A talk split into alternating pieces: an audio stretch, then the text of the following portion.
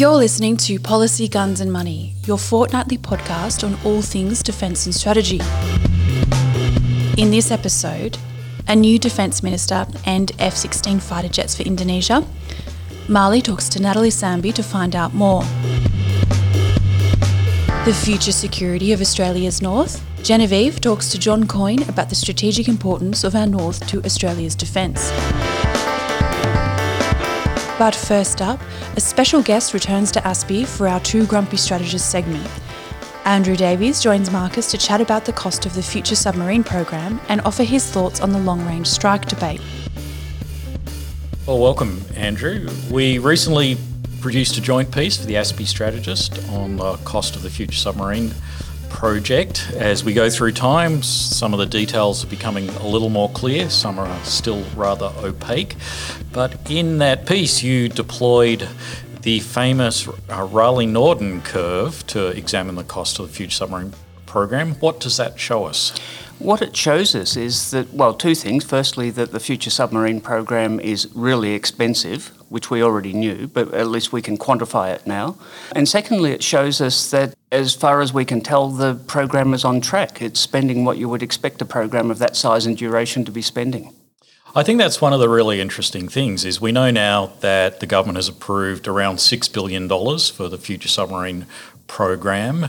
That apparently gets us to about the end of the design phase and start of construction. And based on your analysis, that looks about right.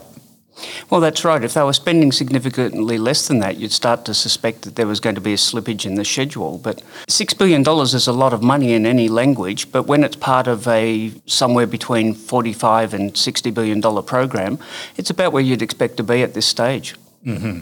Now, I think, to me, the really important thing that a lot of people lose sight of is not so much the total cost of the program, but the in-year cash flow. So defence is a business like any other business that needs to manage its cash flow and find ways to fund a whole bunch of different priorities. Where are we going to hit in terms of future submarine cash flow? Well, for the next 10 years, roughly speaking, it's going to be a couple of $2 billion a year on average, sometimes a little bit, in the early years a little bit less than that, in the later years a little bit more, but about $2 billion a year. So I predicted in last year's cost of defence brief that the domestic shipbuilding program as a totality would hit around $3.5 to $4 billion a year. I'm sort of thinking that's probably about right based on what you're seeing. I think that that's going to be about right, probably at the upper end of that, closer to $4 billion a year by the time the Future Frigate and the OPV programs are in full swing. And in terms of Defence's cash flow, that's about, in my view, around about 30% of their total capital investment budget sort of locked up. Yes, many eggs in one basket as far as ship and submarine building is concerned. For some time to come is the real point. So if there are sort of transformative technologies tomorrow that the ADF desperately needs to invest in, there's going to be a real pressure on the budget to find the money for them.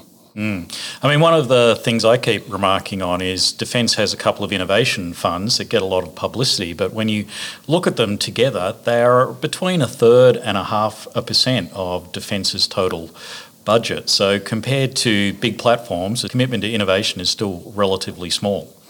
Well, I think that's probably right, but we need to make the distinction between sort of small-scale innovative experimentation and large-scale industrial R&D. So the submarine program is consuming $6 billion, and a lot of that is sort of research and development and design and engineering. Those innovation funds, the relatively small funds, as you say, can actually finance a bunch of proof-of-concept prototype sort of things. But they will turn into more resource-intensive things if they turn out to be things that we want to productionise down the track. Mm-hmm. Now, you said that with that much of Defence's investment budget locked up, it's hard to find funds to meet emerging priorities. One of the things that has been floating around for a while but is getting some legs at the moment is acquiring a more robust long-range strike capability. So I know you have some fairly strong views on whether that's a good idea. Well, I think that we need to always remember that it's entirely possible to have enough capability to get yourself into deep trouble and not enough capability to get out of it. And by that, I mean, if we have a long-range strike capability, who are we going to strike? What is the strategic aim of doing that? Against a middling-sized power, we probably have enough strike capability at the moment.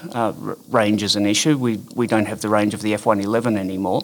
But against a major power, there are people talking openly about having a strike capability against the People's Republic of China. That's just crazy for a country the size of Australia. I think it's actually crazy for the United States to contemplate striking the Chinese mainland. But for us, I think it's beyond crazy. Well, I guess that gets back to the fundamental question that all capability development needs to start with, and that is, what do you want this capability for? So I'm not as opposed to a strike capability as you are, but I fundamentally agree we shouldn't be getting it because we want to go downtown in Beijing and bomb Beijing. To me, the point of having a more robust, longer-range strike capability would be an operational one, and that is to complicate an adversary's planning in our region. So it wouldn't be to bomb China itself, but essentially to have a more robust ability to prevent an adversary, potentially China, from establishing, say, forward bases in our region. Well, perhaps. I need a little bit more persuasion than that. But remembering that the submarines are a forward strike capability, maritime strike, for the same reason that I'm against a long-range air-based strike, I'm not a big fan of land strike capability on submarines either. I think being able to complicate somebody's maritime picture, and it comes back to a little bit which side of the divide you sit on, the sort of forward defence or, or the Defence of Australia side of things. You know, Hugh White's view is that submarines are out there complicating the adversary's life, having deterrent value in the maritime space. And I'm kind of sympathetic to that view. I think that that's probably the best use of them. Land strike, I remain to be convinced. But the one point at which it does make sense is against someone's forward operating bases that are closer to Australia, in which case, do you really need a new long-range strike capability, or does the existing strike capability plus tankers do it for you? Well, my view is probably not. So I've done a few pieces, as you know, in the ASPI Strategist, sort of pointing out how short the F-35's legs are when you look at the broader South Pacific and Indo-Pacific. So I don't think JSF really does the job. I'd certainly agree that using the incredibly expensive Future Submarine as a land strike platform is terrible value for money. I mean, you probably at most would have 8 to 12 missiles on that submarine that cost you $3 billion to make. So you travel out, you launch 10, 12 missiles, and then it takes you a month to get back home again, rearm and get back into theatre. So I would agree that regarding a submarine as a potent land strike capability is a little misplaced. Yeah. Coming back to your argument about the F-35, you've got the range of the F-35 with tankers, plus the range of any standoff weapons it's carrying. Let's turn the situation around. The adversary, the forward operating bases you're going to strike from, what are they flying out of there that we're so worried about? That they face the same range limitations we do. Yeah, I agree with that. I agree with that entirely. And they're operating a lot further from home, so it's harder for them to, bring all the resources necessary. I guess the thing that I'm concerned about is the Chinese ballistic missile threat. So while delivering high explosives at long range with ballistic missiles is quite an expensive way to do it, with the developments in precision strike, I think now becomes possible for somebody to deliver essentially strategic effects using conventionally tipped ballistic missiles, because you can precisely target a runway or a submarine base like Sterling or even Fleet Base East without having to use nuclear weapons. And those weapons have much longer range than any tactical fighter. Yes, including global range. If we're talking about future strike weapons, possibly from orbit, I'm not sure what a land strike capability does to protect us from that. Yeah, I mean, and this I think gets at the core of the matter, and that is, if we're talking about Australia versus China, they will always have escalation dominance, i.e., which is just a fancy term for they've got way more options than us. Yes. Well, and that's where I find myself coming back to Hugh White's camp. If that was the future that we have to worry about, and I'm not totally convinced that it is, but if that was the future we were worrying about, making life difficult closer to to our turf, I think, is probably the right answer. I guess it's just a matter of how close. Yeah. Thank you very much. A pleasure. Indonesian President Joko Widodo appointed former presidential rival Prabowo Subianto to fill the key position of Defence Minister. Marley spoke with Natalie Sambi, Executive Director of Verve Research, to discuss what this means. Hi Natalie, great to have you on the podcast. Late last month, Indonesian President Joko Widodo appointed Prabowo Subianto as Defence Minister. Natalie, for those who don't know, who is Prabowo? Where do I start? Prabowo Subianto is probably best known as the main political contender against Joko Widodo in the last election. In fact, the last two elections, and he's been beaten twice. Mm-hmm. He's obviously been vying for the presidency, and some of that mindset comes from the fact that he's had a long history in the military, and he's also, by virtue of having been married to the daughter of the former dictator, President Suharto, been very close to power. To Western audiences, he's probably best known as an army officer having hailed from the special forces as being involved in kidnappings and suspected human rights abuses in East Timor as well. And he was discharged honorably by the military, but it takes a lot for them to kick out one of their own. Okay, so why would Jokowi have appointed him Defence Minister, considering they have been rivals in the past two presidential elections? Well, there are two ways to look at this. If we're looking at this as Prabowo is in of himself, having come from that military background, there is a perception that people from that background have greater competency in dealing with the defence portfolio. Mm-hmm. So from a pragmatic viewpoint, it seems to make sense. Prabowo will bring to that wealth of experience and has actually made some very strong statements during some of the election debates about how he thinks defence should be improved. So he's actually set his own agenda, which will be interesting. Mm-hmm. But from a political standpoint, there is a logic to actually including your main political rival into your cabinet. So from Jokowi's perspective, if his aim is to get as much done in his second term, he's going to be looking for stability, mm-hmm. and he's going to be, as he's got this grand coalition, he's been bringing in lots and lots of different parties. And so in this way, it's seen as a compromise, but a way in order to be able to achieve some of those political aims he's set for himself. It's very risky, of course. It's like inviting a wolf into your den. You don't know what Prabowo will do, mm-hmm. which makes this both sort of, fascinating and dangerous at the same time. But nevertheless, can't rule out the possibility that, as I said earlier, Prabowo's background might actually help him in the portfolio. So has this kind of thing happened in the past? It's not unusual for political figures in Indonesia to try and make compromises and try and sort of make deals for the sake of stability. And it is the case in the previous presidency with Yudhoyono, he actually included a lot of parties into his coalition as well.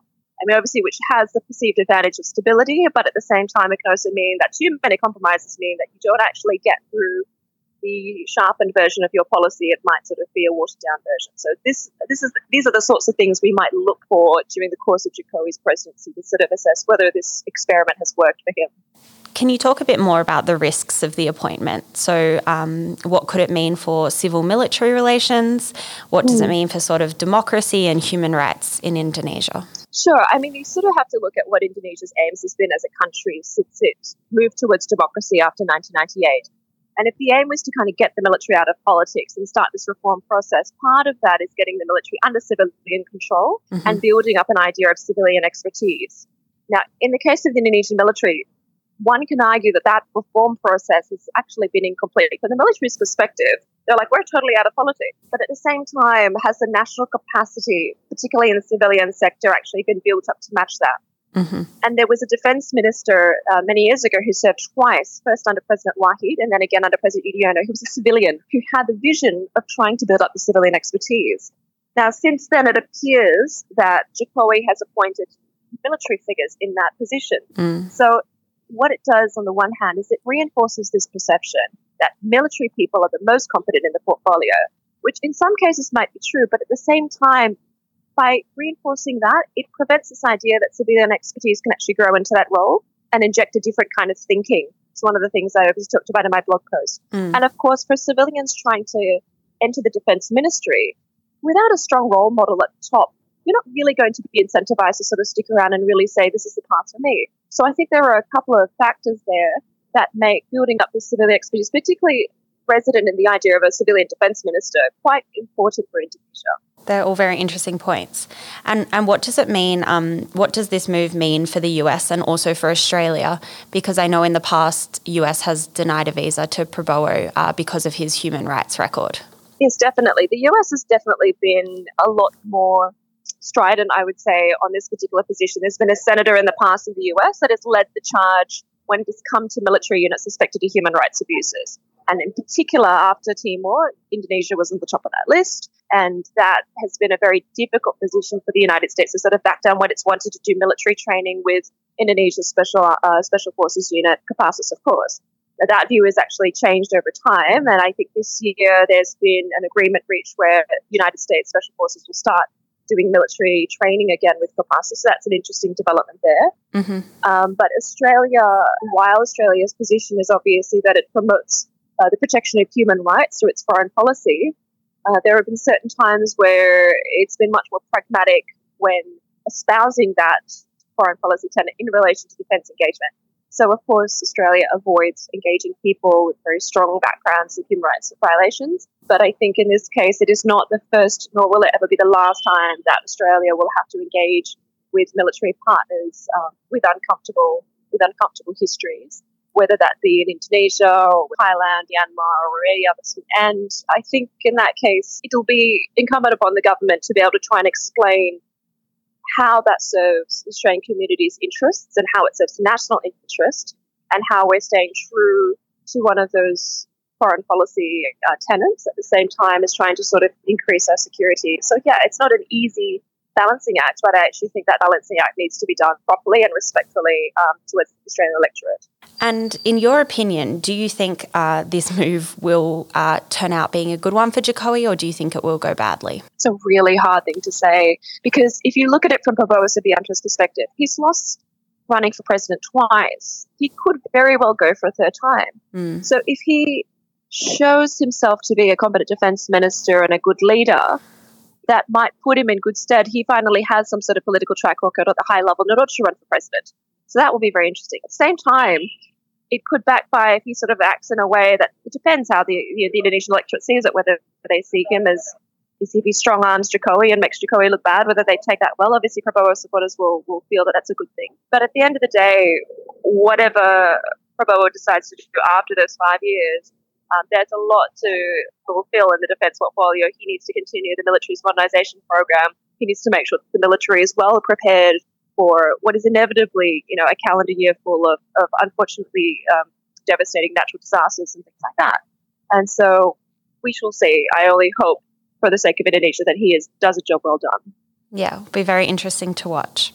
Could you also tell us a bit about Indonesia's desire to acquire F-16 fighter jets from the US, while at the same time pursuing plans to buy Russian Sukhoi Su-35s? I think it's really interesting when you look at countries that are trying to purchase different platforms, different aircraft, for instance, from a number of different sources. One sort of asks yourself, does the mix and match formula work? Mm. The question is really, why are countries doing this?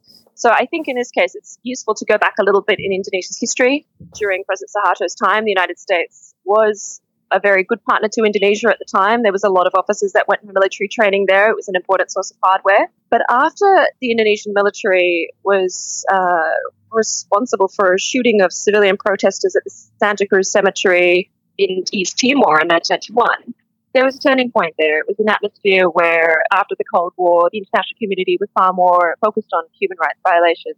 And so, as I said earlier, the United States espousing sort of human rights protections is very strongly actually placed an arms embargo on Indonesia. That meant Indonesia not only couldn't buy new hardware, but it couldn't buy the parts in order to maintain the hardware that it had. Mm-hmm. And that impressed upon Indonesia, well, look, it's very dangerous to depend just on a major supplier. What are we going to do, in future if this kind of thing happens again?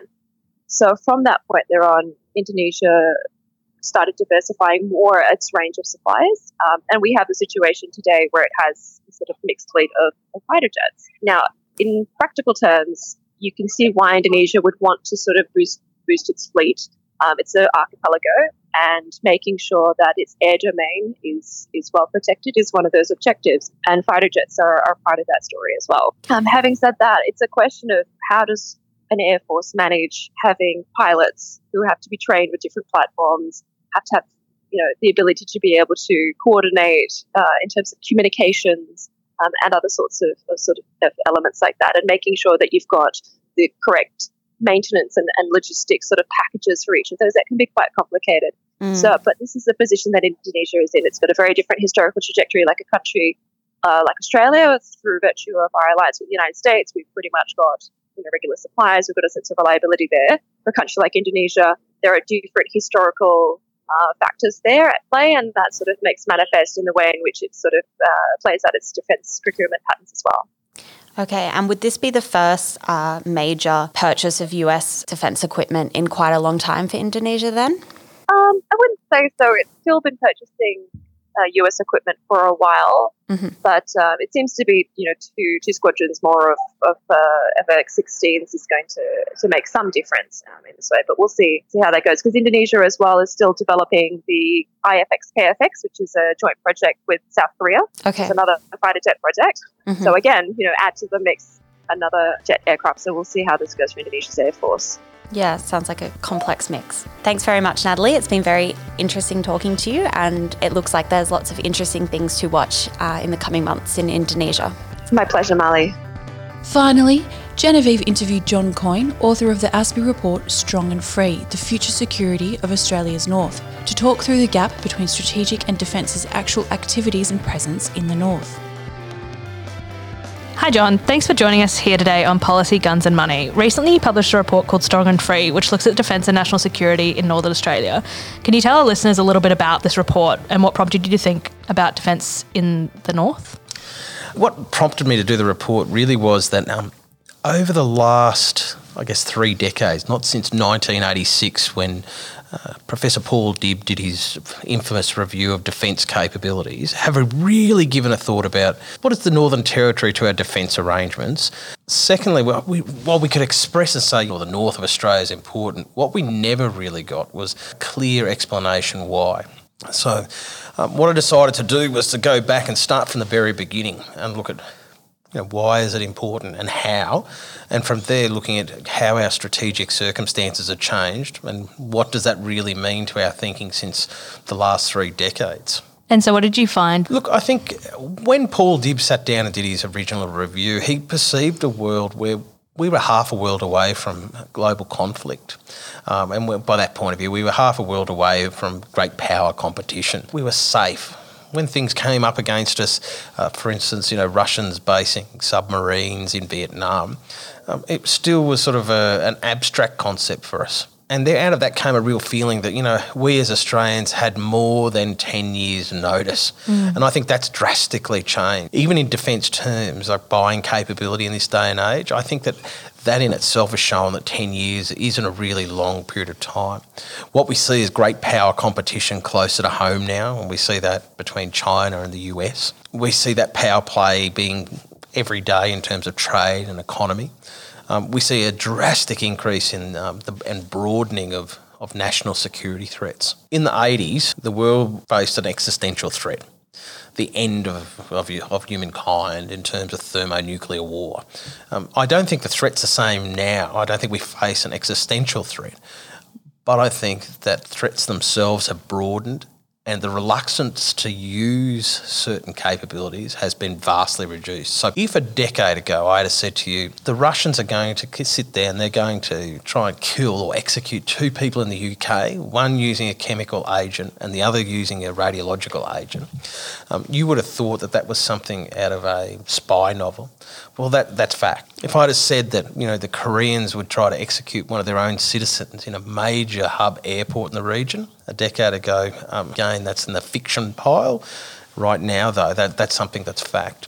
So I guess what we're seeing is it's a real change in norms. So not only do we have a threat in terms of something closer to home, it's increasingly unpredictable in terms of strategic miscalculations and operational misadventure. So in those 2 points I make it this way. Increasingly we could see conflict arise, a short and sharp conflict, hopefully at the worst, if we perceive that somewhere over the South China Sea, two 20-something-year-old fighter pilots, one from Japan and one from China, flying past each other at some phenomenal speed and miscalculating and misreading the situation. On the other, we have a situation where strategic miscalculations are becoming more and more possible. So, you know, the world is increasingly unpredictable from a strategic intelligence perspective. And as a result of that, it really raised this issue for me saying, well, we don't have 10 years. And if we look to what Chief of the Defence Force said at ASPI's recent conference, he said, if we went to war now, we'd have to go to war with what we've got. And similarly, you know, what's really important now is, you know, can what's in the north be sustained by the local economy, you know, the local infrastructure, etc. And I think the answer to that is at the moment we need to do more work. Mm. Yeah, you talk a bit in the report about the growing gap between strategic commitments made in the north and actual activities that are present up there. What ones did you identify specifically that need to be? Look, there can be no doubt that realistically everybody says that the north is important. Both sides of politics, defence white papers, we have all of that. But on the other side of the equation, what we see is that at the moment we're at an 11-year low for the number of ADF personnel in north of Australia. We see a drastic reduction in the number of exercises and their scale. In the early 90s, we saw these great big Defence of Australia exercises called kangaroo exercises that extend across the whole of the north. We don't see that sort of exercise anymore. Now, whether we need it, well, that's debatable. We can talk about that. And we see a reduction in capabilities themselves. What we saw is the movement of one armoured regiment's tanks. So the ones that were allocated to the 1st Brigade have now gone to Adelaide. The remainder have been relocated to other brigades across Australia. So we see whole units and formations being removed out of the north, and that has really drastic impacts on defence capability. Do you think that there's a particular role for industry there in being able to better support reinvigorating defence in the north? Look, I think so. I think that in terms of industry itself, what we see is two things. The first is that I think we need to reconceptualise how industry supports defence in the north. And secondly, we don't necessarily always have to have, and this is where sometimes my report itself is a little bit misunderstood at times by some people. So some people think it's like a rally cry for putting more troops in the north of Australia. But it's not that. It's saying that we need to have the north of Australia ready to be able to support defence operations. So what we need to look at is really, in some parts, is nation building. So, you know, how do we build a socially and economically prosperous northern Australia and have it in such a way that it's ready to support defence? Now, that's a tough question in terms of policy and government for defence and whole of government. So above that north of 26 degrees south line resides only about 10% of Australia's population. So getting an industry base up there is tough. Some of these debates are around the issue of efficiency versus strategy. So, you know, often it is more efficient to put things in the south of Australia, but it makes more strategic sense to put them in the north. So, you know, it's not as simple as going we need more industry or defence industry up there. What it is about rethinking our national strategy. So, you know, I often say we're not going to build subs in the north. Okay, so defence capability gets built in the south and deep maintenance gets done in the south. But we support and sustain in the north, and we need to have the infrastructure there to do it. And so this kind of goes into your idea of having a single scalable defence and national security ecosystem in the north. Is there any more you could elaborate on that kind of idea? Look, where it really came from is sort of a military context when we talked about forward operating bases.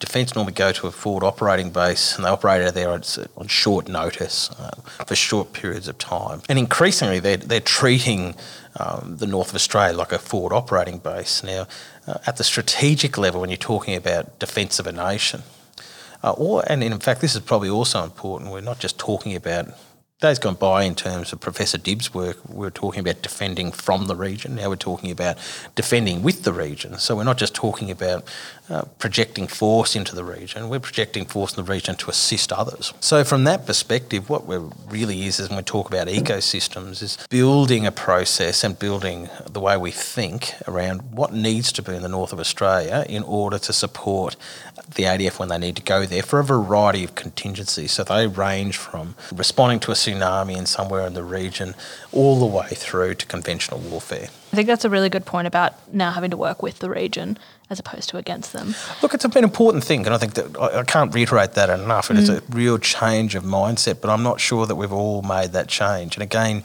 it was always wrapped up in this thought that the north of Australia is important, we just can't articulate why. Mm. So the report's been out for a couple of months now. What's reception been like in government? Look, it's been really good and really quite open. A lot of support, a lot of debate. At the centre of ASPI's work and in terms of our charter, this issue of improving public policy dialogue and providing contested policy advice are our two great pillars of our work. So for me, the report has been incredibly successful. We generated a lot of commentary around it, not all of it in grants, and that's not necessarily the test either. So did it generate conversation? Yes, it did. Has it continued to generate conversation and debate? Yes. Has it brought about change yet? Well, I think it's too early to say. I think as we stare down the possibility of a new defence white paper, there's lots of arguments for a new national security strategy, and I think the test of how effective the report was in that debate will be seen as those come to fruition, the concepts, and we start that process and whether they're taken into consideration, and certainly there's good political support for that to be the case. As a final question, maybe, are there any plans to write another report like this? Look, there are plans. I guess the two things I really want to do, number one is now look at, well, this forward operating base, what would we need to do to make it actually work and operate? What sort of things would we need to think about? And I also sort of, one of the issues I raise in the report is around the idea of private-public partnerships and collaboration. So, you know, this sort of holy trinity of community and nation building, national security and the private sector, and looking at how we can make that work better. Thanks for your time today, John. It's been really interesting. Thanks, Jen. That's all for this episode. Thanks for listening. If you liked this episode, please leave us a review on Apple Podcasts, and you can always get in touch with us via Twitter at aspi_org. We'll be back in 2 weeks.